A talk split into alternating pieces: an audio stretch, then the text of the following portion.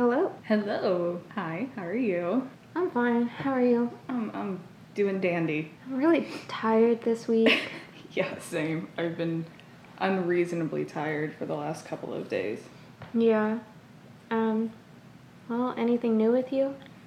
Literally nothing happened over the weekend. Did anything happen with you? Oh well, I have Um, one fun thing happen over the weekend. What?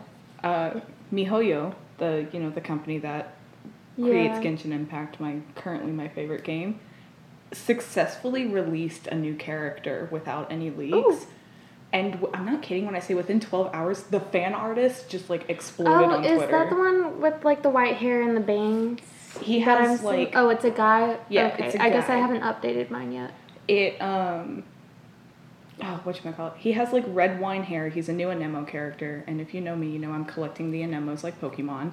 Mm-hmm. So now I gotta save for this other character. He's gonna be on Kazuha's banner apparently, but they successfully released him, and I was terrified by the number of artists that, within hours of his release, had fan art up. I was like, y'all work way too fast. I'm terrified of artists. I thought you were gonna say that you were terrified because someone had already like drawn sexual fan art. Oh, they have now. Twenty four Oh. hours later, there's yeah, there's porn of it already. I was and I'm about like, to we don't like- even know what he's like. All we know is that he is a self proclaimed detective. I was about to That's be like, did they did they did they determine his dick size at this point?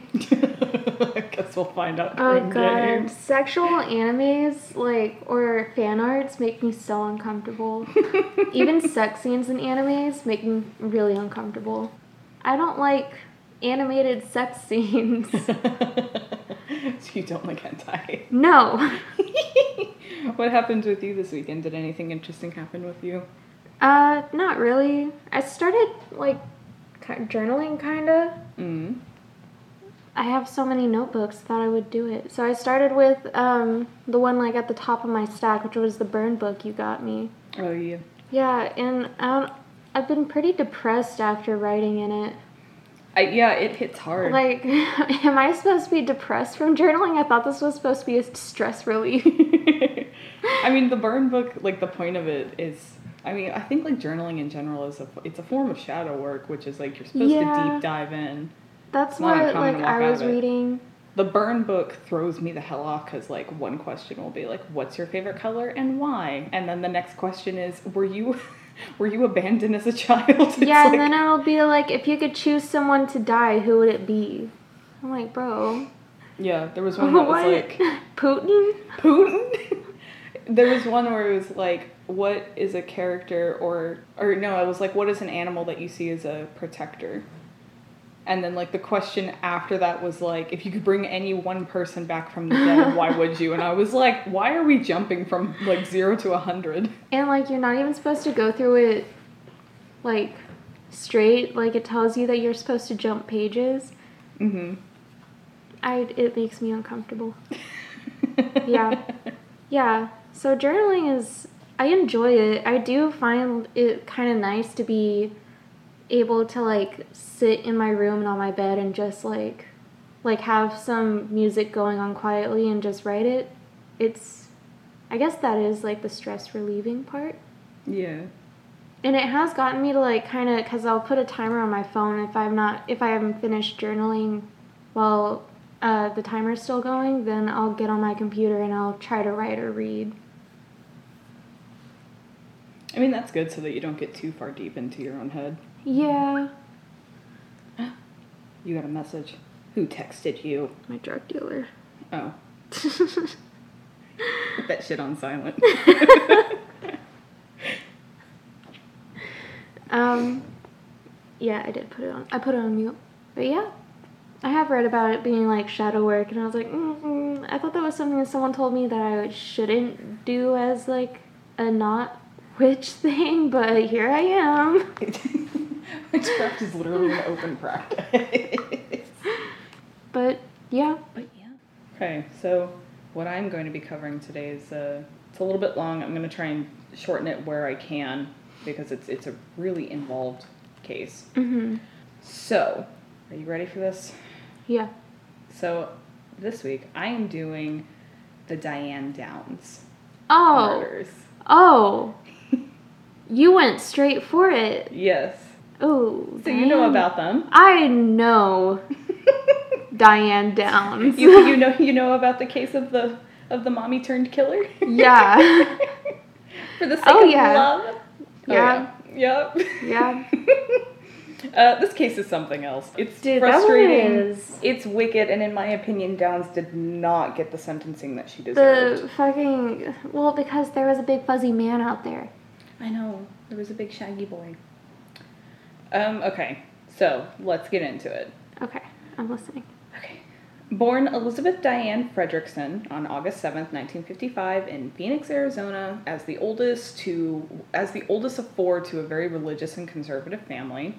What is it with people from that, like from, what what year was that? 1955. That's what? Yeah. born. What about like the like 60s and 70s?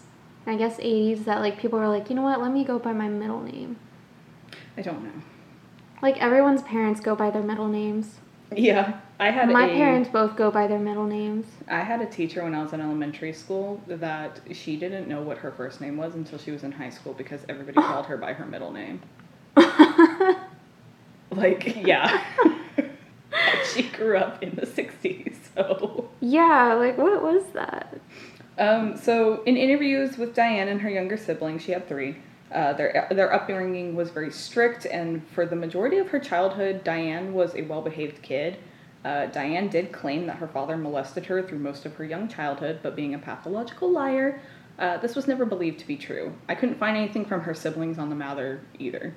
Like, they no Um. comment on that.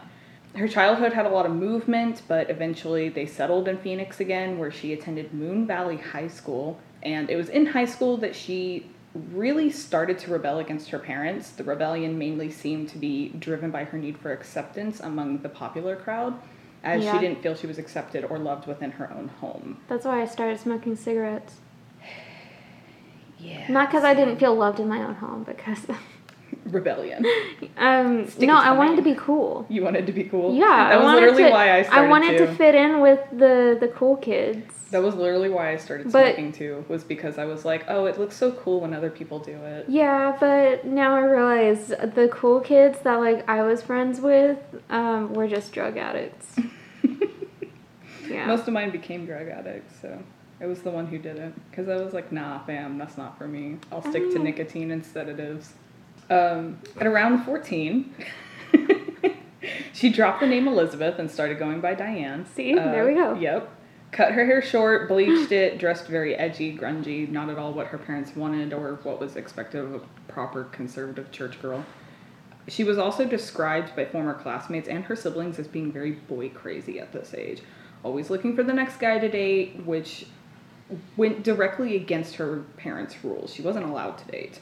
I, you know, I feel weird because everyone seems to have had their boy crazy stage or girl crazy I or whatever. I've never had that stage. I didn't.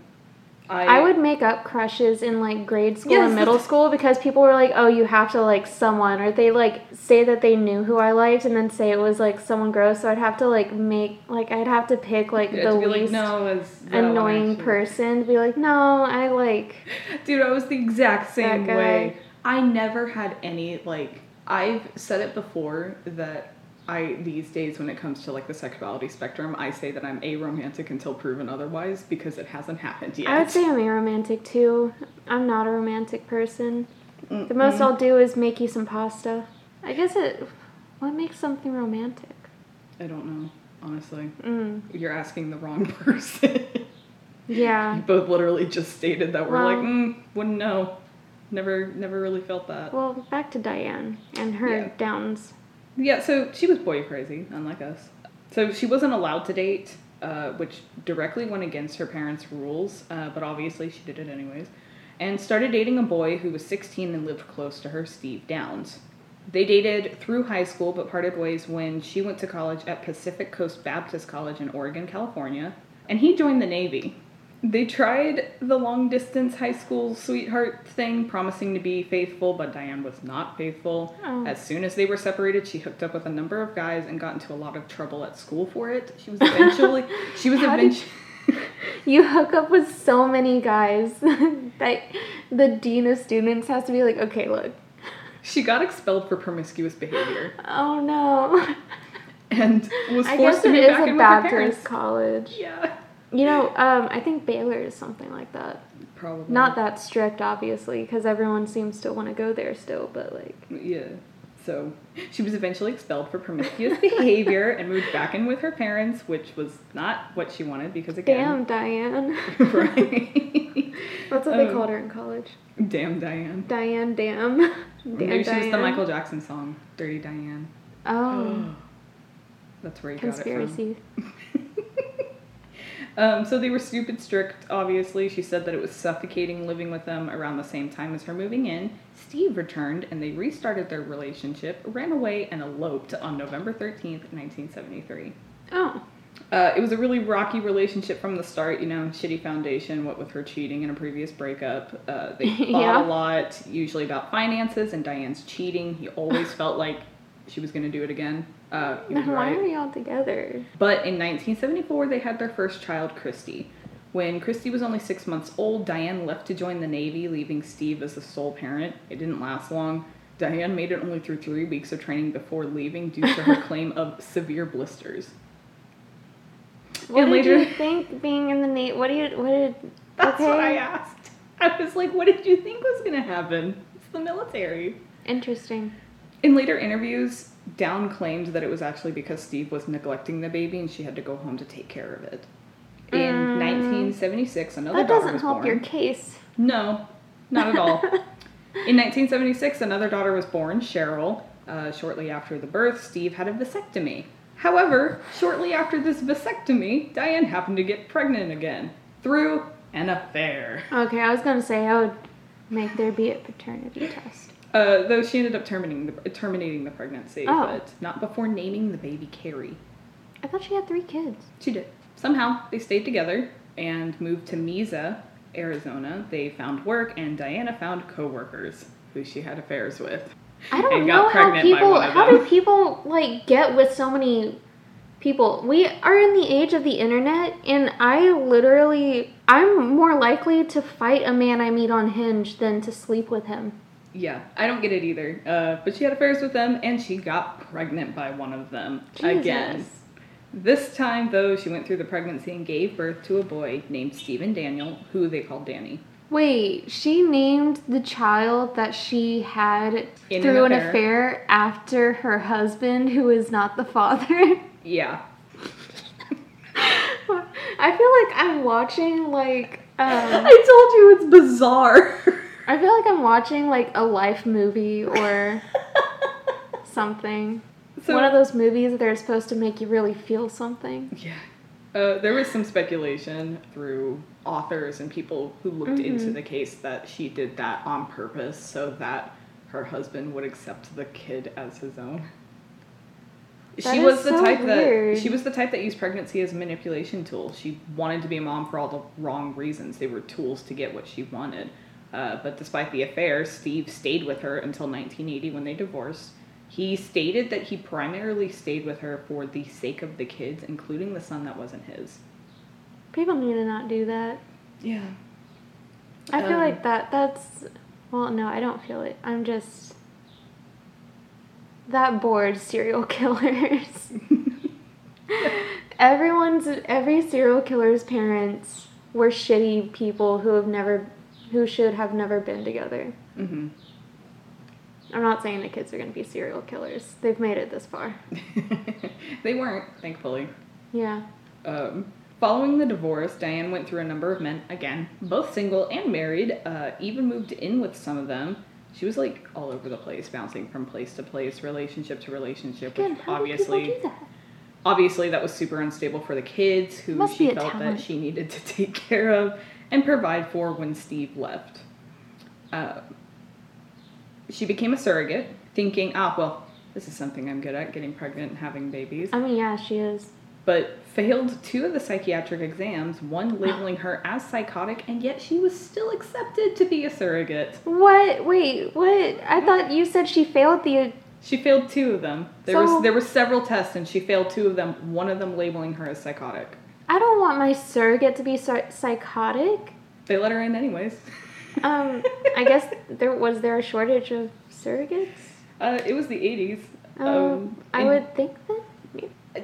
At some I don't know point, somebody was, was. like, "Yeah, you know what? We're just gonna ignore the psychotic part Yeah. because in 1982 she successfully surrogated, sur- surrogated. I don't know if that's the right word, a girl, uh, and was paid ten thousand dollars for it. Because of the money, she jumped straight into it, trying and failing to start her own surrogacy clinic. During this, she was dating a coworker, Robert Knickerbocker, or known as Nick by everybody else, and called him the love of her life. Wait, they named him. They called him Nick to shorten his last name. Knickerbocker, yeah. And she tried to start a surrog- surrogacy clinic. Mm-hmm. This is such a whirlwind. Yeah. I yeah. I yeah. feel like I'm watching like Keeping Up with the Kardashians, but like you know, free form. the freeform version. There's so much more drama and shit just hits you from side to side. I know. Um, he was married but separated. Uh, he said in the rel he said the relationship was, however, very intense for him, and he eventually broke it off, claiming that one of the reasons was because he didn't like kids. He didn't like her kids, so he broke up with her. I mean, fair, but why did you date her in the first place? Yeah.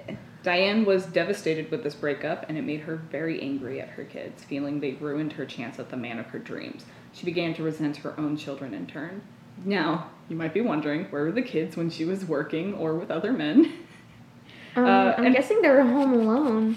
Wait, For the most part, they were either at grandparents or with their fathers, but very often, six year old Christy was left to care for her siblings alone. Jesus. So she's six.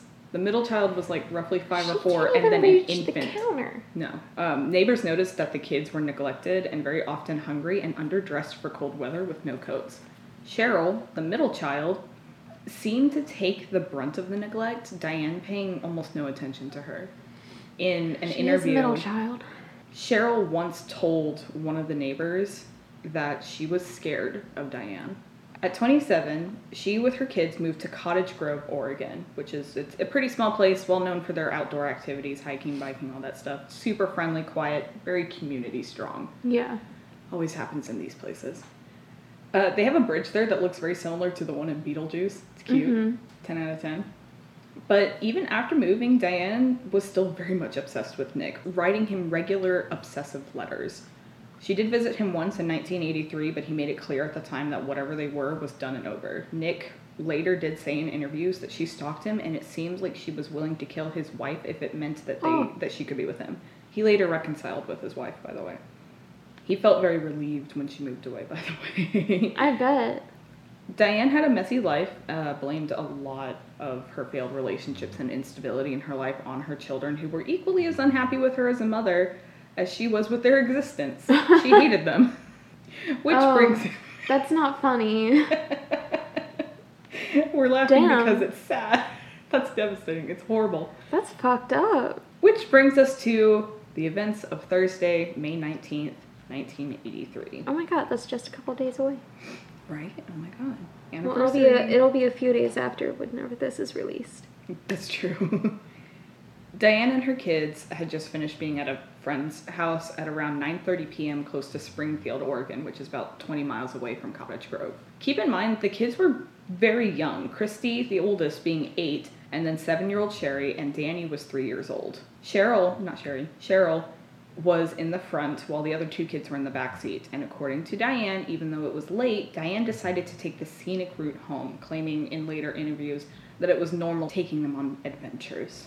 Hmm. According to her, all the kids were asleep while Hungry Like the Wolf was on the radio. Why did she describe what the song was? I don't know, but she made it a point to say in basically every interview and interrogation that that was the song that was playing. I, you know what? Christy also said do? it during her testimony. Really?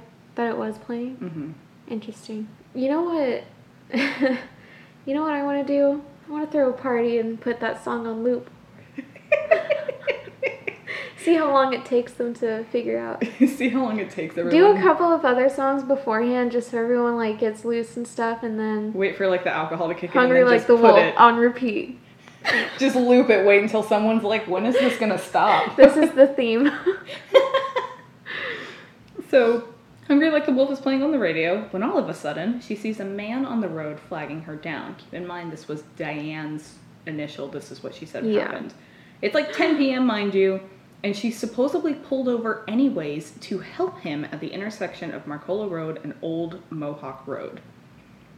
Um, I'm saying that for anybody in Oregon if you want to check it out. Because I want to go there just to see it. Now, where this intersection is, one side is a river and the other side is just an empty field with Okay. like some brush and shit. Uh, very isolated. For some reason, I always imagined it to be on a mountain. I always imagined that too. But when I looked it it's up. in Oregon and it's snowing, so I'm like, oh, it's a mountain. But nonetheless, she still pulled over and spoke to what she described as a bushy haired man. Like, that's how she described him. Yeah. She then walked up to the stranger and he supposedly pulled a gun on her and demanded her car keys. Diane then said that she started to fight him and it ultimately ended up with him grabbing her and shooting her in the left arm. Diane herself claimed he grabbed her arm, shot her, and said, Now try and get away with it, bitch. I'm just imagining that happening, and he like grabs her by the arm, and he just like, Like- takes the gun. He's like, "Duh," and then he's like, "Now try to get away." Like you didn't like, like she can't run without an arm. She then pretended to throw her keys into a bush, uh, and while he was digging through the bush trying to find the key, she hopped into the car and tried to flee with her kids in the back, who apparently had been shot as well. That would have been nice to tell him, tell us before she threw the keys. Yeah, Wait, Like- why? Um, this was the initial, when did he have time to shoot the kids in this? apparently during the fighting struggle. Later interviews and interrogations. So they're with like swinging around. He was yeah, like, and he was like just shooting off. Um, like and like the Matrix or some shit. Like, okay. got some Neo vibes over here. Diane sounds like a science fiction writer. hmm So after she pretended to throw the keys, he started digging through the bush. She hopped into her car and tried to flee with her kids in the back. She claimed that while she was driving, she started driving wildly to the hospital. That is not true. Diane actually drove really slowly to the hospital, and by the time she got there, Cheryl unfortunately was already gone. Christy and Danny were still alive, albeit barely, and both were in critical condition. Like, Danny couldn't even move. Yeah. Christy had been shot twice in the chest, and Danny had been shot in the back. Diane had the most minimal injury, conveniently, being the shot in her arm, in which the bullet shattered her radius and exited in two different places. But Diane still claimed that it was a horrible injury to her. Well, So if much it's an so- exit wound, isn't that a good thing? Because then you don't get lead poisoning. Yeah, like it's a good thing if it exits. Because you can get infections from that. It's well, it's a both good and bad thing. It's a bad thing because now you're bleeding. Well, like you're bleeding, but like, the good thing being you don't have a piece of lead in your body anymore. can we talk about how she like shot? She got, she supposedly got shot in the arm, and she was still able to drive slowly to the hospital. Dedication, my dude. So even though she claimed that it was a horrible injury for her, so much so that when she arrived at the hospital, she had a towel wrapped around her own wound, but had nothing on her that showed that she tried to do anything for the kids. The whole hospital was devastated by the scene of, you know, a woman driving up with her three kids all having been shot and expected the mother to be even more devastated. She wasn't, though. She, according to hospital staff and interviewers, had no emotion when retelling what happened. She didn't seem upset, no crying. Like, everyone just couldn't get over the fact that she didn't have a single tear in her eye, didn't seem angry, was completely emotionally flat with the police and doctors, despite the fact that two of her kids were clinging to their lives and one was dead. You know, that's how they catch liars a lot. Is Mhm. that they're crying with no tears. Shout out to Amber Heard. Oh yeah, she is doing that. There's Man, actually, and you would think that being an actress in all these films, she would have you would figured out how to cry so. by now. You would think so. So, there's actually an audio from an interview where Diane says that in response to her kids' critical states, I just kept saying, God, do what's best. You know, if you gotta let them die, let them die, but don't let them suffer. And in the audio, she just sounds normal. Like, she doesn't sound like she's crying or upset at all. Do you want to hear it? That, yeah. I actually, I got, I actually have the audio. It's great. I just kept saying, God, best. You know, if they gotta die, let them die, but don't uh, uh, For some reason, that reminds me of my grandma talking about chickens.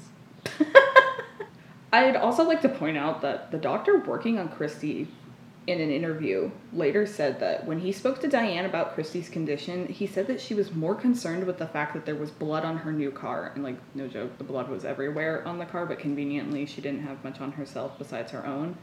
And not concerned with the fact that her kids could be dead soon. She was upset about the car? She was upset that her new car had blood all over it. Oh. Okay.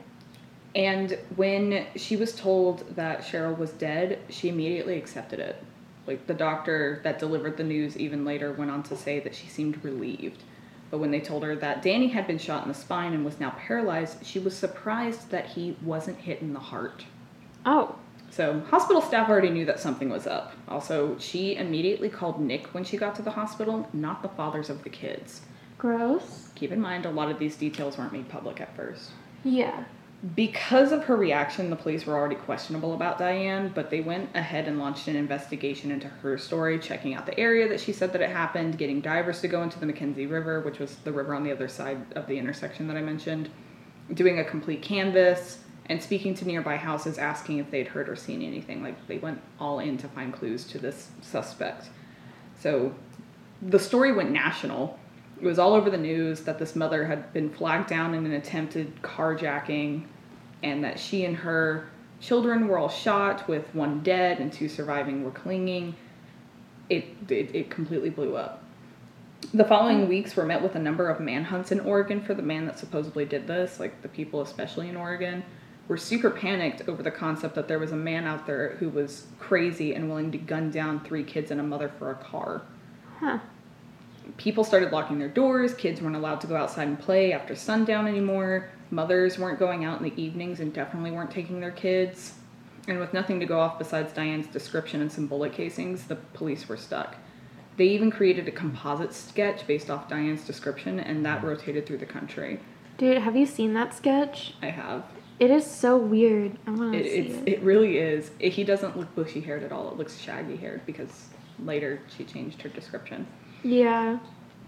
So, because the media was super interested in this horrific case and wanted questions answered, Diane started getting giving interviews, and that's when shit starts to break. Um, I went through a cycle of the interview video- videos, and in every single one of them, some detail of the event that happened changes somehow. However, the one thing that always stayed the same was that she showed no emotion through any of them. She's completely calm going through the events, and that theoretically should be extremely traumatizing. In some of them, she's even like smiling and laughing a little bit. The public sympathies very quickly started to drop. So, because the police almost have nothing to go off of besides hearsay and suspicion, they actually asked Diane to reenact the events of the video to physically see, record, and nail down all of her mm. previous statements in the hopes of understanding what happened that night. And she was more than happy to do it for them. The video is possible to find. I watched it, and you can literally see her sitting in the car and that they're using, and she's like primping and doing her hair and checking her makeup, like trying to make sure that she looks good being super casual through the whole thing. It's really eerie to watch because she's reenacting the most the, the, the, gruesome shooting of herself and her three children, and she's laughing and making jokes throughout the entire thing. Oh. There's even a point when she's reenacting how she pushed away the assailant and jumped back into her car, and she bumps her cast getting into the car and like makes a whole moment out of it she doesn't at all seem upset like at no point through the video you can you can't even chalk it up to humor and darkness like it looks like she's having fun. Well the video itself ultimately would be damning because the way that she's acting in it there is like there's at the point that i mentioned when she bumps her cast she begins to say that hurt worse than but cuts herself off. Oh. immediately going back to reenacting and like laughing it off that statement, along with the video itself, is what made the police decide that they need to take a different angle at this. The police think that the statement that she was starting to say was, that hurt worse more than when I shot myself. Mm. So they get a search warrant and they check out her apartment where they find a diary. And the diary was filled to the brim about her love and obsession with Nick. They found letters, they found poems, most notably, she had contents in them that point to the fact that she was so upset and devastated by the fact that Nick didn't like kids and didn't want kids, and that it made her sad. Hmm. So police started to consider that Diane wanted to get rid of her kids so that she could be with Nick. Like that was the motive that they're like, okay, what what could she get out of this? She could get Nick. Yeah. Eventually, the police found more evidence and brought her back in for questioning, to which her story changed again several times just within the two hour interrogation itself. Within the two hour interrogation, she got visibly upset, claimed to know who the killer was but wouldn't say who for some reason, and then stormed out when the police continued to push for her to give them a name. That is. Hmm. Diane. I have the audio for that one as well. Oh, Would you like to hear it? Yeah. You guys seem to think that I should have brought Diane with me. I would do it myself. Because I know who did it. You do know who did. Yes, I do. I damn sure do. You know him by Yes, name. I do. Yes, I do. Yeah. You saw him shoot your kid. yeah. It's pretty important. And I saw him grab my arm and yank my arm out and shoot my arm and say, now try to get away with it. And I'm leaving because I know who did it. Bye. The time is now 1746, and Diane is just departed. I know who did. I know who did. Finger snap. I don't. I can't snap. Crab hands. Grab him. Yeah. Um, so, given the overwhelming amount of motive, police go into the possibility that Diane Downs was the one who committed everything. However, the only real witness to this possibility were Chrissy, were Christy and Danny. Unfortunately, and obviously, Danny was too young to be able to testify. He was literally a baby. Yeah. So they had to put everything onto Christy. But Christy had had a stroke during her recovery and had lost a lot of her speech and motor functions. The police literally just had to wait until she got to a point where she could give them something. But they also did decide to wait until she was emotionally in a better place to be able to talk about it. Yeah. Even after she had started to recover from her speech, started to recover her, her motor and speech functions. This was a good move on them because she started to see a therapist and work through the trauma of what happened, start to build trust within that, that therapy. Um, in an attempt to help the investigation in case, the therapist asked Christy to write the name of who hurt her and then throw it into a fire until one day she didn't want to throw it into the fire anymore. Eventually, the day came that Christy felt comfortable and safe enough to let the therapist read the paper. And on the paper, it said, My mom. She was also able to later speak enough to be able to tell the police some of what happened to her, saying that there was no shaggy haired man and it was her mother that shot her. Mm. That was everything investigators really needed to pin Diane.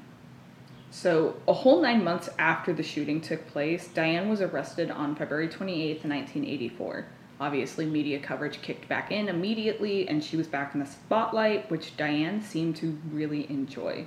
She was said to be flirting a lot with the officers, guards, and reporters on scene. She was smiling for videos and photos. It's really While she was creepy. being arrested. Yeah, and taken to, Oh. to jail. That's so weird. So Diane was charged with one count of murder, two counts of attempted murder, and criminal assault.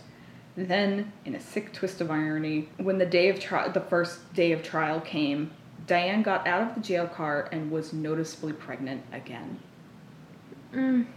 There's actually clips of her walking into the courtroom and she's like showing off her pregnant belly, smiling, and seeming very proud of herself for getting pregnant again.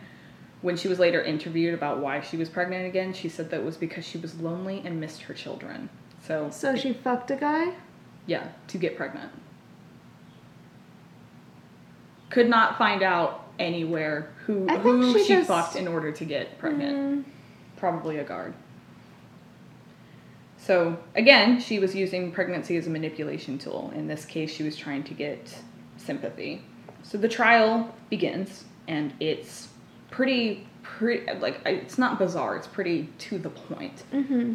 Um, they lay out all the evidence. Chrissy actually was able to take the stand. She had had she gotten enough of her functions back to be able to testify against her mother, and she was the one who told the jury about how her mother shot Cheryl and then reached over the back seat and shot Christy and Danny both.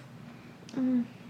Through the investigation series, they also found out that while Diane never actually reported it, her husband and Nick both told the investigators and police that she had a 22 caliber gun, which was the shell casings found on the scene matched. Did they ever find the gun? I couldn't find anything about if they ever found the gun, but the casings were to a 22 caliber gun, Mhm. which her husband and her ex boyfriend, quote unquote, both said that she owned. It didn't take much to convince the jur- if to the jury for a psychopath. Diane Downs was horrible at faking emotions and pretending to care. It was literally like she was asking the jury to convict her. She was way too proud throughout the entire case, through the whole trial, and she was like smiling and talking to her lawyers and the defense. The prosecutors obviously put up that she, the motive behind everything was she was wanting to kill her children for the sake of winning back Nick. That is, mm, yeah, that's so weird. Diane, obviously, she was found guilty on all charges. Psychiatrists later diagnosed her with narcissism, histrionic, and antisocial personality disorder. But an insanity defense didn't get her out of this one. She did try it. The, she was sentenced to life plus 50 years in prison. However, she does have the possibility of parole. The judge made it clear that he hoped Diana Downs will never regain her freedom or see the light of day again. Um, she did apply for parole twice in two separate years that for some reason I did not write down. She was also up again to apply for parole in 2020, but she was denied for all 3 She's still alive? Mm-hmm. Hmm. So, where are Diane Downs' kids today? The two surviving children were taken in by Fred Hugi, the prosecutor of the case. I think that's the cutest, like, silver lining story. Because Yeah. My Favorite Murder did it, and they're like, like, because they were working with the kids throughout the process, and they were like, mm, we're gonna take this. Yeah. You're so- coming home with me. They ended up taking the kids. Um, he and his wife Joanna officially adopted them in 1984. Uh, and as mentioned, Diane was pregnant with her fourth child in court. She had her baby in jail a month after her trial ended. The daughter was named Amy. Ten days before her sentencing, the baby was seized by the state of Oregon soon after she was adopted into a loving family and was renamed Rebecca Becky Babcock. She grew up not knowing who her birth mother was, but she was always curious. So she knows now. Oh. She knows now who her mother was.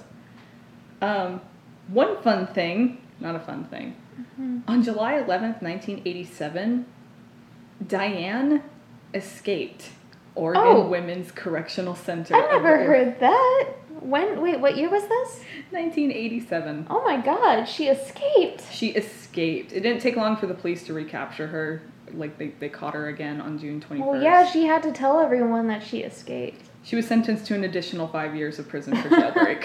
How did I want to know how she escaped? Do we have an explanation? I could not find one. No. How did she escape? I want to know. so, yeah, didn't take long for them to recapture her. She was sentenced to an additional five years in prison for jailbreak to be served simultaneously with her current sentences. Uh, that sounds like a small punishment for such a big crime, if you ask Jailbreak. me. Yeah. Yeah, she was eligible for parole in 25 years later. Um, after the 25 years, when it was time for the parole to consider Diane, Diane Downs is considered a dangerous offender. And under Oregon law, that means that she would be ineligible for a parole hearing every two years until she's released or dies behind bars. Oh. In her first parole application, the murderous mother reaffirmed her innocence. Over the years, she explained, I have told you and the rest of the world that the man that a man shot me and my children. I have never changed my story. She did. She probably should change her story because clearly that one's not working for her. Yeah.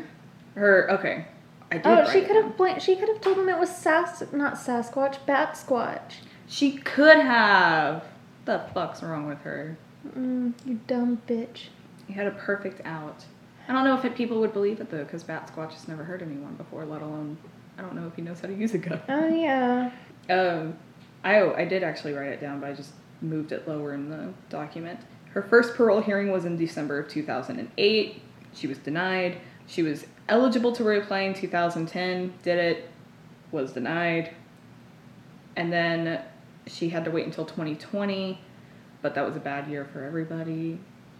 And she got denied again. So, still alive, uh, 65 years old, and is currently continuing to send to live out her sentence in the Oregon County, or not Oregon County. Where is it? I had it up above when she escaped. Oregon's women, Oregon Women's Correctional Center of the Oregon Department of Corrections. That is a mouthful. That is a mouthful. Um, That's where she's spending her time. 65, thriving and dying. Mm-hmm. Love to see it. That story, like, that story always interests me. The ones where, like, the killer really tries to publicize things really interest me for some reason.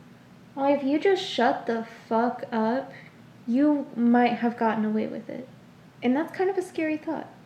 But I do have uh, an article up about her jailbreak that Oh. she claimed that the reason why she like why she left and was trying to escape was that she was going to find the man who really did this to her children. Yeah. that, my dear friend, is the case of Diane Downs, the murderous mother. How are we feeling? oh, that was, um, I knew you already knew the case, but she cracks me up. she's so dumb is the It- thing. yeah. Like, and, first like, of all, if you're gonna lie, if you're gonna lie, pick a story, stick to it. Don't add or change any details because you're not gonna fucking remember it. Obviously, she didn't because she changed it like six or seven times just in the interrogation alone. The the smart sociopaths scare me, but the stupid ones like this, it's just comical, kind of. like Oh, like it's horrible what happened, and the Yeah. kids obviously were forever. no, yeah, like it's tragic and it's, but it's like so shitty that such a stupid, shitty, horrible person thought that they could get away with this plan. Yeah. And still continues to maintain it. Yeah, like it's Like it's gonna change anything. It's horrible The that entire world such knows that you're a wrong. stupid person carries out such a horrible plan, It- like a horrible, tragic plan, and they really think that they're gonna get away with it. So much so that they like do interviews and they tell everyone about the story and like oh, she was stupid cocky about it. When I was going through like the interviews and watching documentaries about I, it, sometimes I'll just go down a Diane Downs rabbit hole and watch Yeah. the interviews because it's really weird. it's really weird. And in all of them, she's basking in the amount of attention that Yeah. she's getting from it. And I, uh, just It's- all of them, I'm like, you're so cocky. and You think you're gonna get away with it, even in the trial proceedings. That's why she was laughing and giggling and like talking with her defendant. Th- There were some also that were saying that she looked very flirty, like comments in some of the documentaries and the videos that I was watching, where it looked like she was flirting with the defendant Yeah. lawyer that she had. And I'm like, this this woman genuinely thought she was gonna get away with it. Yeah, cases like that are just alarming. Like, it's not just the smart people, like, the stupid people will kill you too. Mm-hmm. And it's probably like the stupidest person that's close to you too. Yeah. It's also for me, it's the fact that they didn't 100%. Now, I know that in all of the parole hearings, they did deny her. She hasn't gotten Mhm. parole. She's not going to get parole, I hope. But it's the fact that she has the possibility. Yeah. That's what gets me. So she has life plus five years for jailbreak. Yeah. With the possibility of parole, though it's been think denied. of think of your stupidest best friend. Okay, I'm thinking of him. They might kill you. I don't know if he's possible of that. I'll be honest here. um, You know who I, I think is capable of killing me? don't say it. I'm gonna say it. You. Yeah, I know me. Only because you're I the only other person who like loves this and deep dives into it. You're equally as able to be like, mm, I'm better than them because I know where they fucked up. In all of these cases Well- we go through. no, I think I would still fuck up. You wouldn't. You're a Capricorn. Mm, that's true. That's true. Capricorns. I I like how there's like nothing on the internet that says it, but everyone agrees with me that Capricorns are the serial killers that don't get caught. Sagittarius are the serial killers that do get caught. So are Scorpios. Yeah. The majority. I, Ted Bundy was a Sagittarius too. Mm-hmm. My birthday is only like two days away from him. Yeah. I wonder if there are any Capricorn. I'll narrow it down that way. Capricorn Star Trek. Capricorn war criminals. Oh wow, it shows it. It has one. Who? Who is it? Okay, no, it says Capricorn criminals. Al Capone. Al Capone. Oh, he's like one of the most famous ones too. He was a January Capricorn. He was basically Oh. an Aquarius. That's diet. That's diet. Um, Aquarius. Oh no, Who? no! Who? I share the birthday with Stanley Williams. No. Ah, I pity you. that is such bullshit. I was, and I was scrolling through. I was like, oh, none of these birthdays are like that close to mine. Spot on one. Jesus Christ. Well, Well, it's your turn now. yeah. What Um, cryptid are we discussing today? Okay, so I'm excited about my fucking cryptid. Fuck. Oh no, she got a text message. I got a hinge message. Oi. Oh, I hate men. Okay, that's my cryptid. Men. Men. Okay, no, actually, actually, The worst of wanna- them all. I'm very excited about this cryptid actually, cause I love this cryptid. I do I get to guess? Guess it. Okay, well I have my vodka cran, let's think. You're excited about it. Oh my god. I'm like I'm going through my database and I'm like, which ones would she be happy about? God, I don't even know. The frogman. Is that who you're doing? No, I love sea monsters. Uh-huh. Fucking love sea monsters. Those are the best cryptids for me. So today I'm doing the sea serpent. The sea serpent! Yes. Tell me about the sea serpent. Okay. I'll tell It's you. It's actually a cryptid right? I don't know very much about, so. Um, you know what? This is the cryptid that I know a lot about. So, the sea serpent is also known as a sea dragon because the sea serpent it dates back like way before like it's probably one of the oldest cryptids that like are on record. Mm. It's mentioned in the Bible, it's mentioned in like old mythologies. The sea serpent is older than our European version of a dragon, which is the four legs and the wings. The original version of a dragon through all the other mythologies is a snake like figure. Yeah, like in like Asian culture and stuff, Yes. it's very snake. I mean, That like is even the in original dragon. even in uh Nordic mythology, Normangander. Yeah. Norman Younger. Yeah, I can't Which remember. we are gonna go under that. Jormungandr. Jormungandr. Yeah, We're gonna talk about that. I've had a couple of drinks. Don't mind me. We're gonna talk about that. Not the drinks. You need to stop. Okay, but Never. Uh, so some of the nos- most notable forms of the sea serpent or sea dragon come from Mesopotamian, Leviathan, Greek, and Norse mythologies. Very particular one or like theme is the Drachenkampf or the dragon slayer from Nordic mythologies. It's a chief god whose role is to slay the sea serpents. Mm. It's uh, very widespread in both uh, Near East and Indo European mythologies. And, oh shit, where was I? Oh, and even the Hebrew Bible describes a large sea, large sea creatures as part of God's command, like Tananim in Genesis or the great serpent in Amos. Amos, Mm. whatever. In the Aeneid, a Latin epic, there's a pair of sea serpents that kill Laocoon and his sons when he argued against bringing the Trojan horse into the city of Troy. And in like older versions and in the Bible, dragons were very serpentine, like I was saying. The four legged dragon didn't come until the late Middle Ages. Like, think of like King Arthur era, stuff like that. There are a shit ton of stories, including sea serpents. Like, Jesus fucking Christ. so many. I mean, you know, I study mythology. I've seen it pop up before. I just never bothered to go into depth with it. There's a lot.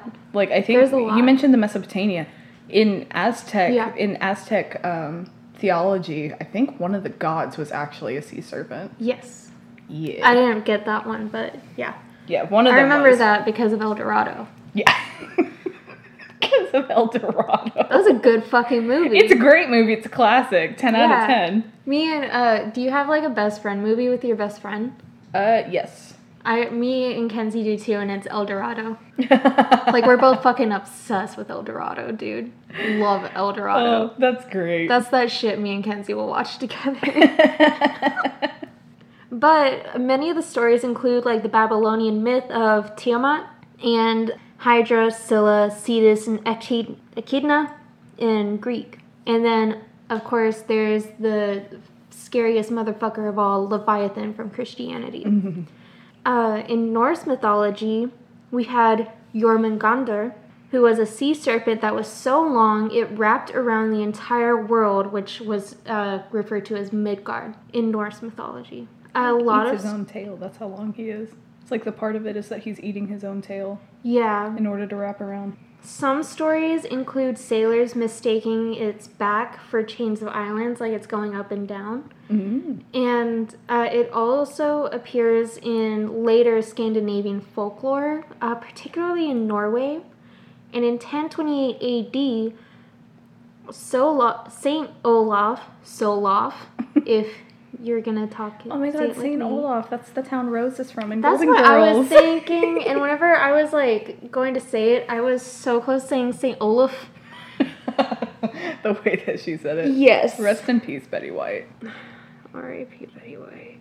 So, so Saint Olaf, he was said to have killed a sea serpent in Valldal, Norway. And it, in the story, he is said to have thrown the body into the mountain called, okay, hang on with me because this is a long word. Sjeltefjellet. Sjeltefjellet. You probably said that better than I ever could. I probably I- said I- it wrong still. It, I, I tried. The any of the Nordic or Swedish or Finnish languages, like any of the dialects and the language in general, is beyond me. Even Old Welsh, I'm like, uh, Welsh is hard. I will. Welsh is hard. But um, if you look at picture, like this is a real mountain. If you look at pictures of the mountain, because there are marks on the mountain that like encourage this tail, it actually does look like something was wrapped around it and tightened, like you would like a string to your finger. hmm It looks like that. Like there are grooves that go like in a spiral up the mountain. It's really interesting. In uh, Olaus Magnus's Carta Marina, they described many marine monsters that included sea serpents. And according to sailors of the 16 and 1700s, serpents would destroy ships by wrapping them in its coils and then pulling them under. A lot of sailors who would see these serpents in the water would start throwing large objects like paddles and shovels overboard so that the serpent would hopefully take those under instead of the ship. In the Bible, we have Leviathan, who is a sea serpent that uh, symbolizes Israel's enemies. And the Leviathan, if you look up pictures, like depictions and stuff, this is the scariest motherfucker you'll ever see. I'm gonna look it up. He's scary. He's scary. He's kind of scary looking, yeah. Is he Um, out of all of the depictions? Would you call him the scariest? That I found, yeah. Mm. He was pretty freaky.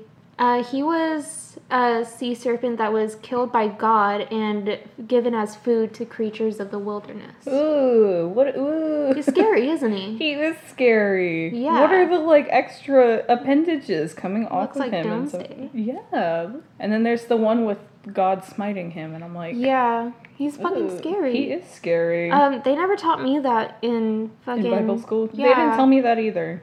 That would have been the coolest part of VBS. What the fuck are y'all doing, First Baptist?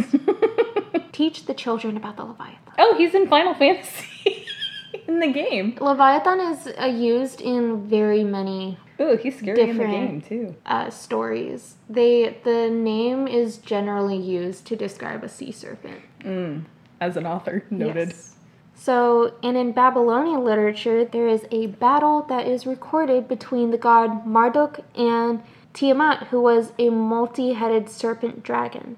And in the Hittite myth, the weather god beats the dragon known as Illuyankas. And then a Canaanite poem from Ras Shamra from northern Syria records a battle between the god Baal and Leviathan again. And so so sea serpents, the stories of sightings and stuff have continued for centuries. Like even today we're still getting stories about sea serpents.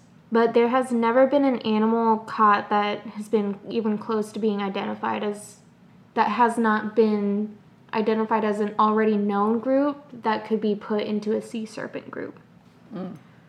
Giant squids are thought to be the foundation of these sea serpent accounts. Because they can grow up to 50 feet long and they are frequent in regions that have various sea serpent sightings. They're so the way they like to swim is like sideways kind of. So they're mm-hmm. elongated arms. They have like two elongated arms that could be like whenever they're swimming of like at the surface of the water, their arms could go like up and down through the water, so it would kind of make that serpentine look that could help people or that could make people mistake it. But I don't know how much I buy that because like how do you see those long arms and then you don't see the gigantic The gi- 50 foot squid attached to them? How do you see the arms but not the thing it's attached to? Yeah. Like, mm, I don't know. It's Uh-uh. just weird. Also, uh, sperm whales are very well known to kill and eat giant squids. And that kind of goes along with a very graphic account that I'll tell later on of a sea serpent and a whale in battle. Mm. Oh, yeah. Everyone's probably seen like the classic picture of like a squid Yeah. and a whale fighting or of a gigantic snake sea serpent Mm-hmm. fighting. Yeah, I've seen those depictions before. So, in the 1800s in the Americas, the sea serpent excitement was brought on by the idea that science could now explain all of the myths and legends that we had throughout our history. People wanted like a physical explanation as to why we have these things. In the US in particular, we had a our very own sea serpent like we always have to.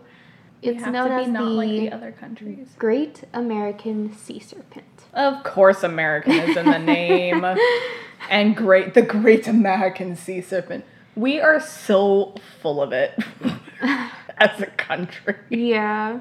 So a lot of the sea serpent sightings and like stories are very similar all around the world. And there's actually a theory on that because so all of humanity originates from Africa. Mm-hmm. And then like people started to migrate outward. Well, DNA studies in Europe have found that our understanding of people migrating from Africa spread a lot further than they originally thought. So people actually traveled a lot further out away from Africa. And the migration patterns are thought to like help them understand why there's so many like similar stories of sea serpents. Like the South Asian Naga god who is responsible for tides and waves of the ocean, which is just like the great sea serpent in Norse myths that rules the ocean. And then Japan also has the Ryujin. Japan Which has is- a lot. Yeah. They have like basically they basically have like a sea serpent for any giant mass of water, every canal, every piece of the ocean. Yeah. Like well, Japan is basically a small island, so. it is. It is a small island. But like each area has its own words and names and different depictions of them. I mean, just Yeah. go watch Spirited Away. Like Yeah. And those are just dragons, but they can always, like, dragons can probably swim.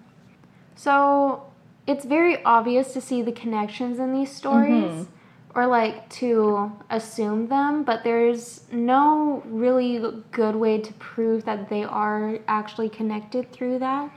Other than just saying we're all people, we're all humans. Yeah, instead of just saying, like, it probably was passed down all the way from Africa whenever humanity was first started. Um, in America, the newspaper articles of sea serpent sightings were often written to be read aloud like they were adventure stories. So it was kind of like a like a cool, fun fashion. It was like a fun little local myth for them. So let's go on to some of the sightings. There, I have quite a bit of sightings on here, and then we'll go on to the theories, which are very fun. Okay, cool. I just finished my drink, so now I'm ready.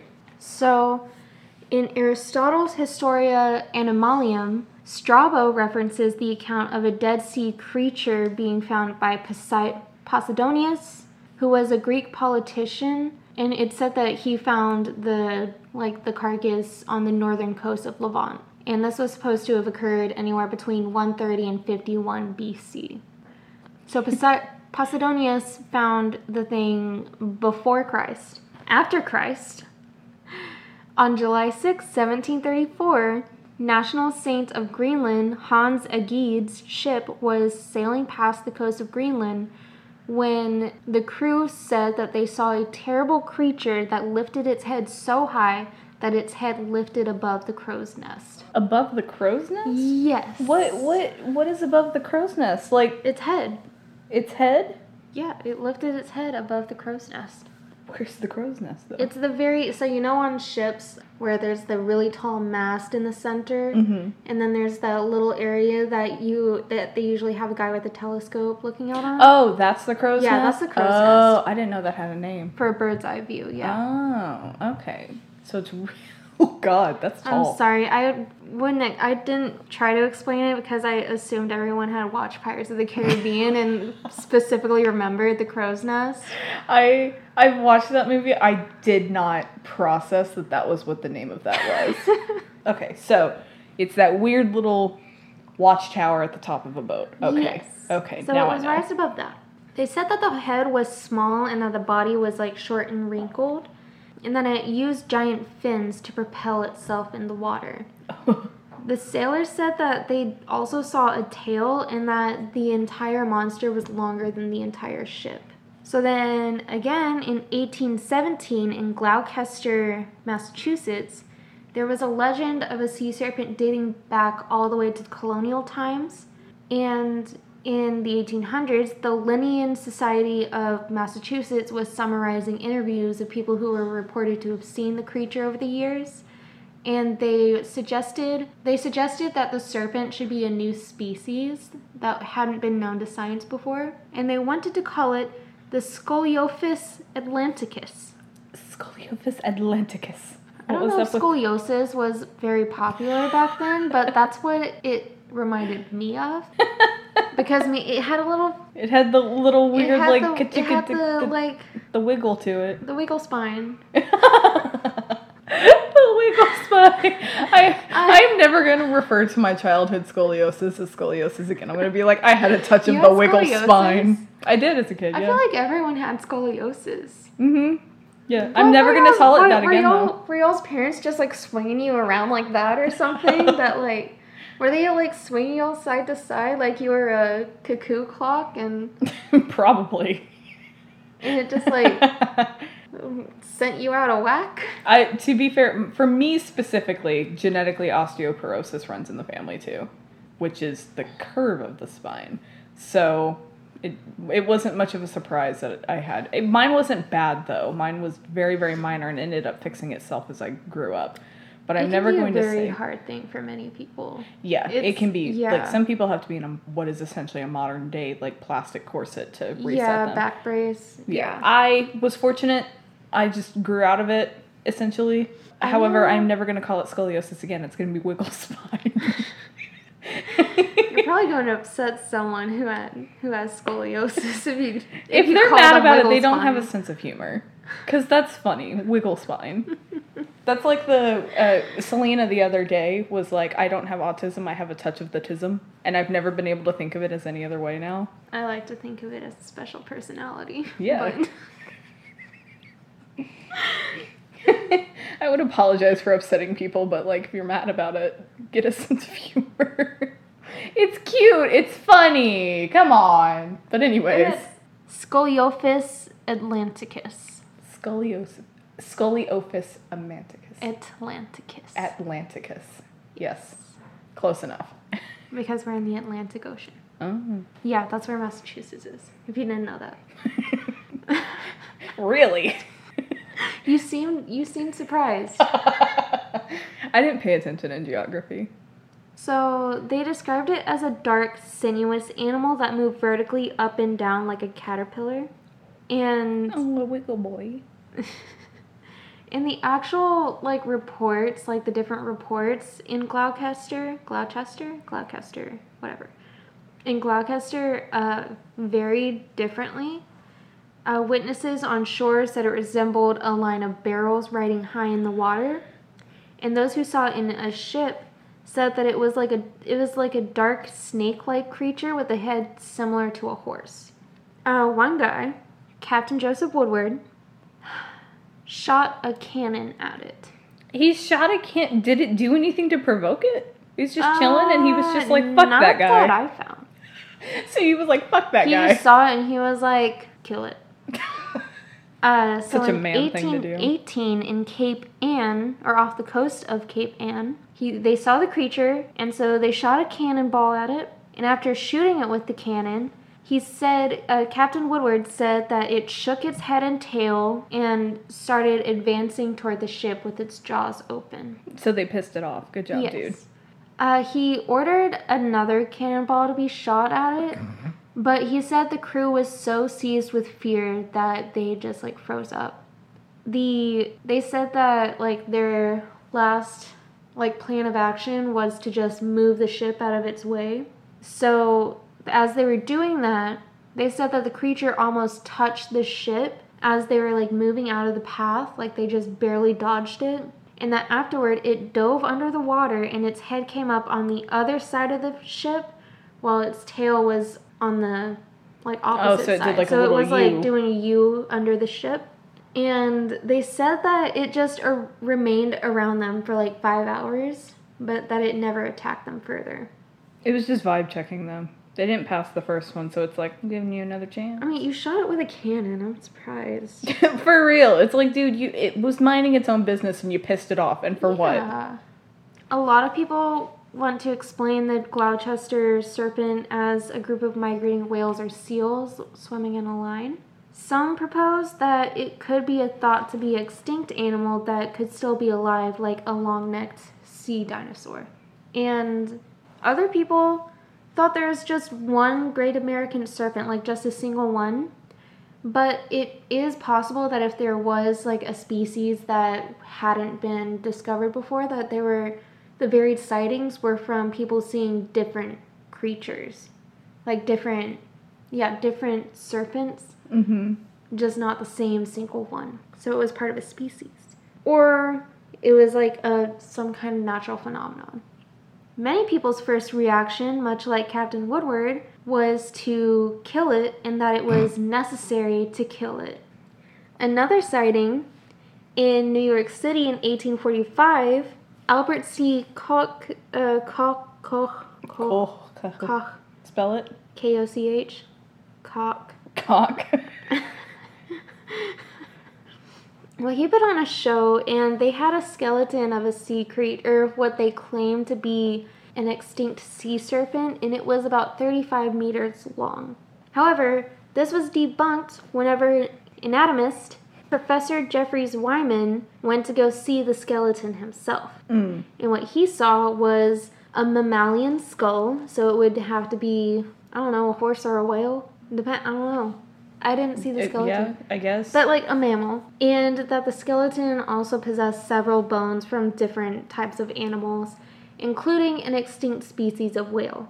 And then again in august 6th of 1848 captain M'Quhae of hms daedalus and his crew saw uh, they saw a sea serpent which was then reported and debated in the times magazine. So so, so, so the creature that they saw was um, the sighting occurred between the Cape of Good Hope and Saint Helena off of Africa. And the captain said that it looked like it had a mane or a bunch of seaweed washed over its back. And they, the crew described the head as being flat and snake-like. And they witnessed creature to have they said it had about a four foot, four feet of its head above the water, and that they believed there was 60 more feet of it below. ooh, Yes, so like a 64 foot snake. snake. I'm a snake. Um, So it's stupid long. Okay. yes. They said that it swam very rapidly and that it remained in view for about 20 minutes. I can't imagine like a sea snake not having like absolutely stellar hydrodynamics.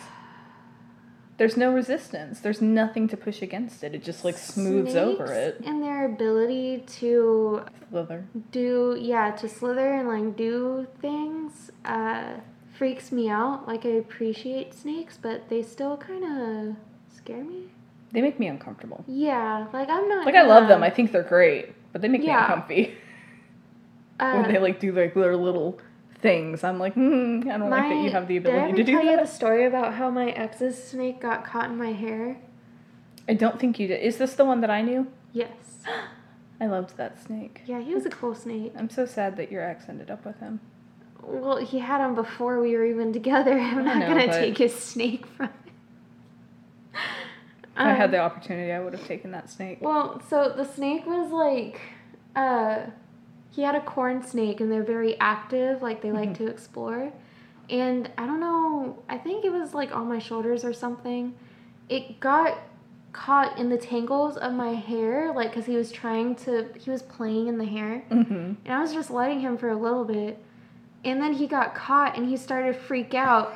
And this snake was like four feet long, so I had a four foot long snake freaking out in my hair next to my head, and I was like, "Oh fuck! Like what is going on?" I, I didn't know how to act. I was like trying to stand still. I was like, "Please, for the love of God, don't fucking bite me!" Like You're just like, please be smart enough to figure this out yourself. it's not venomous, but like still, the bite's gotta fucking hurt. I would imagine. Like what, two two to four pincers just like sink straight into you? Yeah, that's gonna hurt. Yeah. But, yeah. Uh, one of the officers of the ship said that it looked more lizard like than serpentine, which I don't really know. I don't think there's much of a difference. I guess lizards have wider Lizards heads. have arms. They have arms, but I think the heads pretty much are the same. Yeah. I think just lizards have like five heads instead of four heads. What kind of lizard have you seen has five heads? you know, forehead, like there's a forehead and then there's the Oh. five head. What, was for saying the, that the- for the it- little lizard hands? I So the little lizard puts his. I was trying to say that its forehead is bigger. Whereas like snakes are more they're like We're a gonna good solid rewatch oval. Rango. We're gonna have to watch Rango and determine this scientific research. Um, there was so Gary J. Galbreath, um, an evolutionary biologist, said that they probably just saw a sei whale and mistook it for a serpent. Mm. And despite the location of the sighting, many people believe that it was in fact the great ser- the great sea serpent of the Americas. But some said that it was probably a seal or sea lion that was mistaken for a snake. Others said that it could have been an unknown species of long-necked seal. And uh, this kind of seal would like it, it has also been used to explain the Loch Ness monster, which I don't know how you would get a seal inside there, but or if there are seals there. I don't know. I haven't been to the loch. Uh, I haven't been to the lock. Yeah. Um, that statement in itself is just funny. Um, others said that it was probably a plesiosaur that had not gone extinct. Uh, this was the theory that scientists very quickly dismissed. Mm. Not the long-necked snail, seal, snail, Sneal. long-necked seal, but the dinosaur. the dinosaur, they were like I don't know "Mm, which one I would believe more. I don't know if I could deal with there being a long-necked seal out there. I can't imagine That sounds way more terrifying than a sea serpent. considering seals are uh, d- supposedly a lot Sea lions are seals. Well, honestly, I don't really know the difference between a seal or a sea lion. I'm gonna be honest. I'm not in that my- smart. The thing is, is what worries me more is that they're like, yes, Long-necked seal. long neck seal, Dinosaur? Not- No. not the water stegosaurus. like, Like, yeah. Oh, based on the witness accounts, though, some think that it could have just been a baleen whale and the snake head was actually the top of its mouth sticking out of the water. Mm. Baleen whales are like. Baleen whales look kind of like humpback whales. I'm gonna look up a baleen whale. Yeah. I wanna know what this looks like. Oh, I still Um, have Leviathan. That scared me. So- So in January of Looking. 1860, um, an astonishing animal carcass washed up on the Hungry Bay of Bermuda. Uh, an observer named W.D. Monroe drew it as he was observing it, and it's considered to be one of the truer depictions of the creature. However, what he drew was actually an identifiable species, which would be the oar or the ribbon fish Mm. they're two different types of fish, but like they look quite similar, I guess. So, even today, these fish are described as the real sea serpents. They don't have scales like most fish, and their dorsal fins and sensory organs look like hair-like filaments on like the top of their heads and uh, over by their pectoral muscles, and they're like bright red colored, much like the mane that people like to say was on the sea serpent. Mm-hmm. Um, it's so so the oarfish is reported to be the longest bony fish, like they're like long, skinny serpentine fish. Um, they've been noted to have grown up to thirty feet long, and in some rare cases, even longer than that. Huh. Yeah, Mm. kind of scary, huh? Yeah. I just looked up the baleen whale. It looks like the whale from Finding Nemo. It might have, no wait, that whale was not a baleen whale. That was No. uh, I don't think so, but it looked very similar to it. yeah. It's the teeth for me. I don't know how Oh you wait, would mistake wait, that wait, wait, no. I was for some reason I was thinking of Finding Dory. No, it that is the baleen whale. It is a baleen Finding whale? Nemo, yeah. Okay. Because it's described as uh, the baleen whale is called that because it has the baleen teeth, okay. the filter. teeth. Yeah. Yeah. I recognized the teeth and I was like, that's in Finding Nemo. I don't know how you would mistake that as a sea serpent though. Well, it's so because whenever they uh, swim, sometimes they keep their like the tip of their mouth is above water Oh. whenever they're trying to eat. Okay. So it could be like it could be mistaken for a serpent head. Okay. like a giant serpent head. Mm. But the oarfish, they're deep water fish and they're really not seen at the surface unless they're dead or dying. Mm-hmm.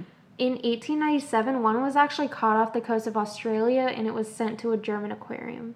A German aquarium. Yeah, That was a um, long journey. Yeah, I was kind of interested. I, wa- I don't know. That was intriguing. But on to the next sighting. On the morning of December 31st, 1948, off of the Portuguese coast, a naval officer described seeing a long black creature with a sharp head moving slowly in the water. He said that it was about 20 feet long and that with a head between like 6 to 8 feet long. And that there was like something on its back that looked like a mane. Other accounts claim to have seen one taken da- taking down a whale, which is what I was describing earlier with the giant squid. Mm-hmm. So in this tale, it was like a large snake emerged from the water and wrapped around the whale twice. And that there was like a struggle of 15 minutes of the whale and the sea serpent fighting with like foam and water crashing all around them. And that the whale finally stopped struggling and its head sunk under the water. Mm. They said the, the snake was probably between 160 to 170 feet long and 7 to 8 feet wide. Hear me out. Conspiracy theory. What? Waves are not caused by the moon. They're caused by whales and snakes fighting. I mean, that's what Norse mythology said. I believe the Norse. The the ancestors. Those people kind of freak me out. The people who are like the white people who are like, I'm gonna follow my Norse and my Nordic ancestors. Uh, they like, scare me too. bro, They were wild. you're from Katy, Texas, or fucking Wyoming. The Viking in you is gone. Yeah, I hate that too. It's I'm going back to my roots, and it's like your roots are diluted. Watch watch a spaghetti western and get it over with. Come on. But um yeah, this sighting of the whale and the sea serpent could be explained as a whale and a giant squid with the giant squid's two longer appendages wrapping around the whale so it looked like there was um, a serpent wrapping around it twice. Mm. It was actually like being squeezed by the squid. In 1997, a Japanese fishing boat caught a strange creature's carcass in its net near the coast of New Zealand. And this one is like really confusing, and I could not find anything else on it. But it was said to, the carcass was said to have been the thought to be extinct plesiosaurus. Wait, it's like, Um. Okay. yeah. All right. Um, Whatever makes you sleep at night. Well, I think what got me was that like they Earlier, people said that in another encounter with the one in Africa, that like scientists were like, "Fuck no, it's not an extinct dinosaur," and then now in 1997, they're like, mm, "An extinct dinosaur. That's what it is." oh, how the times Um, had changed. I couldn't find more on it, but the most recent sighting of a sea serpent uh, seems to have occurred in around 2007. Okay. I couldn't In my head, I was like, wow, that's pretty recent. And then I was like, wait, that was 13 years ago. Was it? That's longer than ago? 13. Oh that's 15 years ago. Well, well, let's move on to the theories. yes. So, one of the most popular theories is that the basking shark has been mistaken for a sea serpent or a monster due to its strange and giant appearance, which it has been mistaken before, so they're saying that maybe It- most of these other accounts are the same thing. Yeah, like it could have been just another series of. mis- Yeah. So, the way they swim, so it's kind of strange the way they look. If you look them up, the basking shark, uh, they swim with their mouths open, like wide open, just under the waves, except for like they have a long snout, and that peaks above the water, which uh, can really be easily mistaken as being a giant snake head. Mm. And they also have like a lot of gills around their neck that basically circle it. So while they're in the water, their gills can appear to look like it has a mane, which is very popular among sightings of the sea serpent. Mm-hmm. And they generally only eat plankton, but they have been known to attack people when they're being hunted down.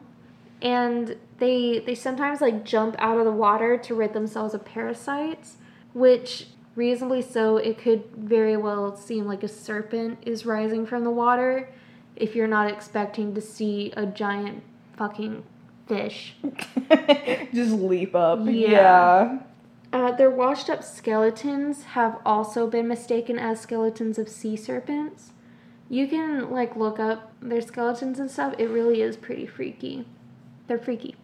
Freaky Uh, finds. Yes. I want a whalebone. oh well. Yeah, that's how Nicolas Cage got bankrupt. He bought a whalebone. Ooh, there's a girl at Freaky Finds apparently, according to according to Val, that when she went to Paris and she was in the catacombs, she took a bone from the catacombs What dumb bitch takes a bone from ancient catacombs?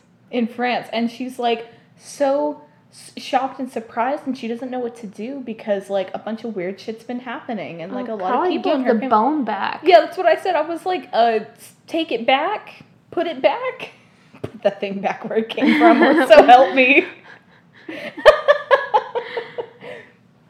so, yeah, stolen bones. Steal a bone. Huh. If I was gonna steal a bone, it would have to be the hip or femur. See, I like the jaw bones. With the jawbone? Yeah. Mm-hmm. I don't know, I just think it'd be cool to have a hip. But a femur, you could double that as a weapon. That's true. That is very Whittle true. it down or something. That is very true. See, a hip bone for me, I I would have that solely as a funny joke for later when I get older and I blow out my hip inevitably. I definitely I'd be like, it's okay, I have a spare, and then whip it out. Like, I would very much like to keep my bones if they would let me. Just the bones. Take my flesh, but give me my bones. like, go ahead, clean it, but I want my bone. Yeah, give me the bone. So, so a large number of sightings have also been explained to be incorrect sightings of already known animals like porpoises swimming in line as they rise in and out of the water for air, which like at the right timing could look like a giant snake going a little up and down. Doing his little S move. Yeah, his little caterpillar thing. A large, this one gets me. Large masses of seaweed have been mistaken for a sea serpent. Um, you just see like an entire pile of seaweed, and you're like, oh my god, it's a snake. marine worms have also been suggested as explanations, which I refuse to even look it up. I do not want to know what a giant marine worm might look like. I do. I'm Ugh. gonna look it up. I don't like worms. Another like explanation would be the frilled shark, who is thought to have influenced many sightings. Oh, it just looks like a weird caterpillar. Okay, I want to look at it. Ew. That looks like a centipede. kind of. Oh, I hate centipedes. Oh, those are the most disgusting things ever. Whenever I was like living in Oklahoma, whenever I was younger, we lived in a rock house, there was this pillar by the front door, and there was a hole at the top, and I'm still traumatized from it to this day. We were coming home from I think like church or something one day, and we saw a fucking centipede wrapping around the pillar. Mm. It was so long it wrapped. Ew. Oh, that was the most terrifying thing I've ever seen.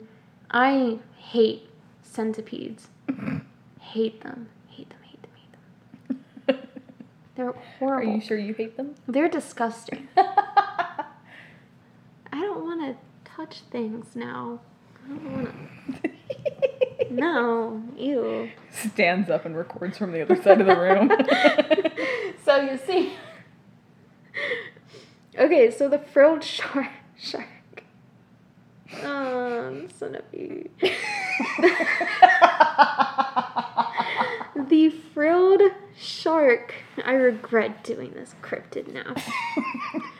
The frilled shark is a deep sea creature, much like the oarfish, to have a sinuous body and a box like head that could be described as horse like, like many accountings, accounts, whatever say that they have. things, Yeah, sightings, yeah. experiences, you know, live life, love. um, and it also has like a lot of gills surrounding its head, so it like resembles a mane whenever they're Mhm. swimming. Those are mostly found in the North Atlantic off the coast of the US and like seas around Japan. They're only known to surface when they're sick, dead, or dying, and they're really no threat to humans despite how creepy they are. I still think they're creepy. You keep saying mane. My brain is going to. You remember from Holes, the Yeah. seven spotted lizard? Like Yeah. the way when they open their mouths and those little flaps come forward? That's what I'm imagining. no, no, mane like Simba. mane, like, oh, so like a lion. Yeah, like they look like like it looks like it has like a furry mane basically. I feel like that's not very hydrodynamic, but okay. I don't know. But uh so in Japan they have the Ryoshoten, which shows a flat-headed serpent with frills at its neck, which like very much resemble a frilled shark. hmm And my last theory and my favorite theory, which I find very intriguing and interesting and mysterious, is that the sea serpents are actually whale boners. I hate it. Intriguing, huh? no. What is a boner? I hate the image in my head. There are pictures of whale boners. I know. I was in middle school once. Oh my god. Um, I'm gonna look it up really quick. Oh my but, God, um, no. Katie, no. no, that's not what I'm looking up. Okay. this feels wrong considering on the TV we have an aquarium now, and I'm like, Well- mm, Damn it. I wanted it to be true. I'm gonna say it's true. No, I'm not.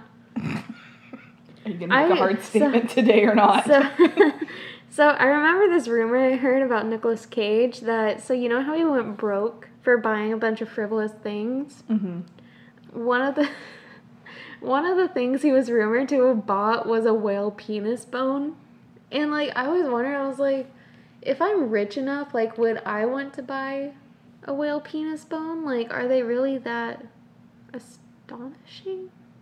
Whale penis bone. Whale penis. They are the, supposed to be the biggest bone. bone. oh, he did buy a T Rex skull. I Wow. would definitely buy a T Rex skull. but not a whale penis bone. Well, I said I'm still debating. Okay. If you ever get rich and I go over to your house, you're gonna have to put like. I'm gonna erect it. No! Don't use that word with it. I'm gonna erect it, Katie. It's gonna be in a fountain. Or hanging from the ceiling like a chandelier.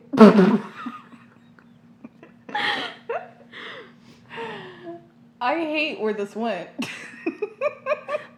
It's the sea serpent. Thank you and good night. Can we move on, please? Wait, no, that was the end. That is the end. Yeah, that was the grand finale. There's the whale penis. the whale penis was the grand finale. Oh Yeah. my god. Yeah. I think for what I possibly okay. Here's the thing. I could get behind the idea that there's a sea serpent if for nothing But else not a but whale like penis. I know that there's a whale penis. I know this exists. I'm talking about the cryptid. Okay. I can get behind that one because like what maybe like five to seven percent of our entire ocean has been explored.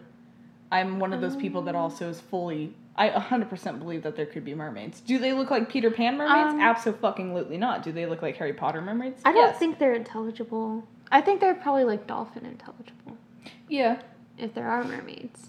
if there are mermaids. I think they're scary, and I I'm okay with never discovering them. Yeah, but it goes to me. It's like the sea serpent. I'm like, it's extremely possible. We don't know what's in what. Co- we don't know. We know five percent Well- about the thing that covers ninety percent of our planet. Um, I don't know if it's true or not, but I did hear that like there was a fish to have thought to be like from the prehistoric era to have gone extinct, and then there were just a bunch of them found off the coast of Australia. I just. I think it's also because I'm like, well, for the longest time, people didn't think giant squids were real. Then it turned out they were. Yeah. So I'm like, what is stopping the, the sea serpent from being real? oh, I was right. Is the coelacanth, coelacanth, Coelacanth. Oh. Ah. which they're kind of freaky fish. Oh, they're so little. They're big. Or I was looking at the ones in the palms of hands. Let me see. Give me a bigger picture. Oh, okay. Yeah, they can get pretty big. Yeah, Well then. I personally I could get behind it. I could think that it's possible. I think I could too. I don't believe in the Batsquatch though. No. I don't either. I know I covered that's cryptid, but I don't believe in it.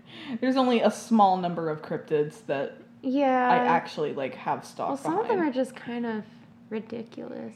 Yeah, some of them are fucking stupid. There's ones that I could totally get behind though. Like I can get behind the Wendigo and Skinwalkers and La Llorona because I have had an encounter with La Llorona. Well, those are like curses too. Yeah. So So I'm like, for the most part with sea ones, I could totally get behind those because again, we only have like what five percent Um, of our ocean is just. I think is that's kind of why I like them so much because they're kind of scary in that sense.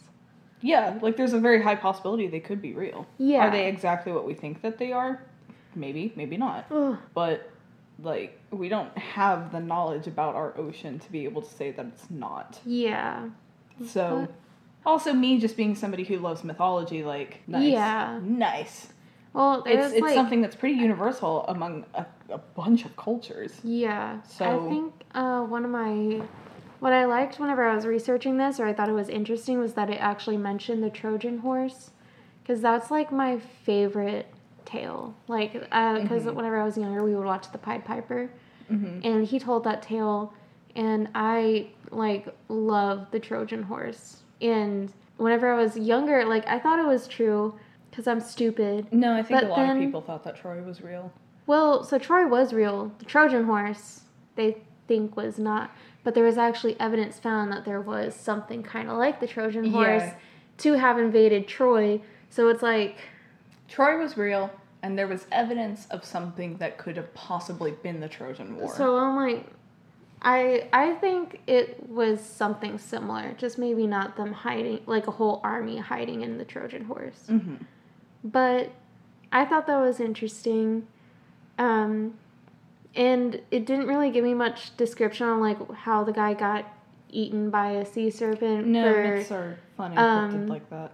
disagreeing. Get it? Cryptic, cryptid. uh, I, I think th- I'm funny. my thought was like he was the one guy who was like mm, maybe we shouldn't let this strange wooden horse into the city and they're like throw him out give him to the snake for me, it was for me it was Norman personally, just because that one was interesting to me about the I- idea of like a snake eating its tail is what has created what we know as as Earth and and the Which human plane. honestly, can we talk about how stupid he is to eat his own tail? Because like it's not like he was so thick that he just wrapped around. Like he could have gone in like levels. yeah, and like circling. Like but- he could have spiraled. Why did you have to eat your own tail? There's a lot of stories that involve Jormungandr, obviously because he's Thor's, you know, fated enemy. But Well, he's the ruler of the ocean too. Yeah. So like. so there's a lot of stories involving it. However, they never really went into detail. Not that they really could because there was only so much of ancient texts that survived to modern day. Well, still most of finding it, they're Nordic still retranslating and going through everything. Well, and most of Nordic stories were lost because they told most of their legends and tales through word of mouth. yeah, it was oral Because it was older than, like, writing for them at least. Mm-hmm. I mean, even with Greek mythos, like Homer didn't create everything, he wrote Yeah. it down. This was stuff that had been spread through word of mouth, which is why it evolved the way that it did. Yeah. Like, And- Beowulf, they don't, they, no one has the actual story of Beowulf. Because the only thing they can find is, like, the latest. Like the one text mouth. that made it. Yeah. The one text that made it when this random ass monk decided to write it down. That's that's all they got on it. Which that in itself is interesting to me. That's cool to me. But it was interesting to get more concepts of it Yeah. and see like Didn't Beowulf different- fight a sea serpent? No, he. I thought he did when he swam to. He fought sea creatures, but not a serpent. Oh, I thought he fought a serpent. No, Not the serpent, but he a fought serpent. Grendel, and then when he was sinking down into the ocean because he has the lungs of a freight train, Yeah. He had to fight basically lake monsters and sea monsters on Why his way didn't he just take a boat? Because she was under. He had to sink to the bottom to get to Grendel's mother's cave. But like no, whenever he was going over there initially, he swam. Because he, He, has swam to be cool. across the channel. Because it's Beowulf and he's super cool, dude. He fights a dragon at the end. He dies, but he fights a dragon at the end. I thought Beowulf was kind of hot.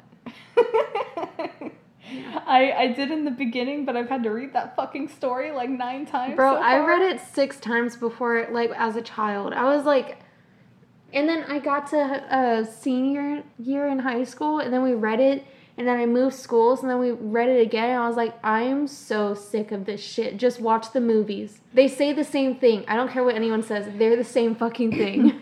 I had to read it like three separate times in high school because I was AP kid, and then that is Senior- so stupid.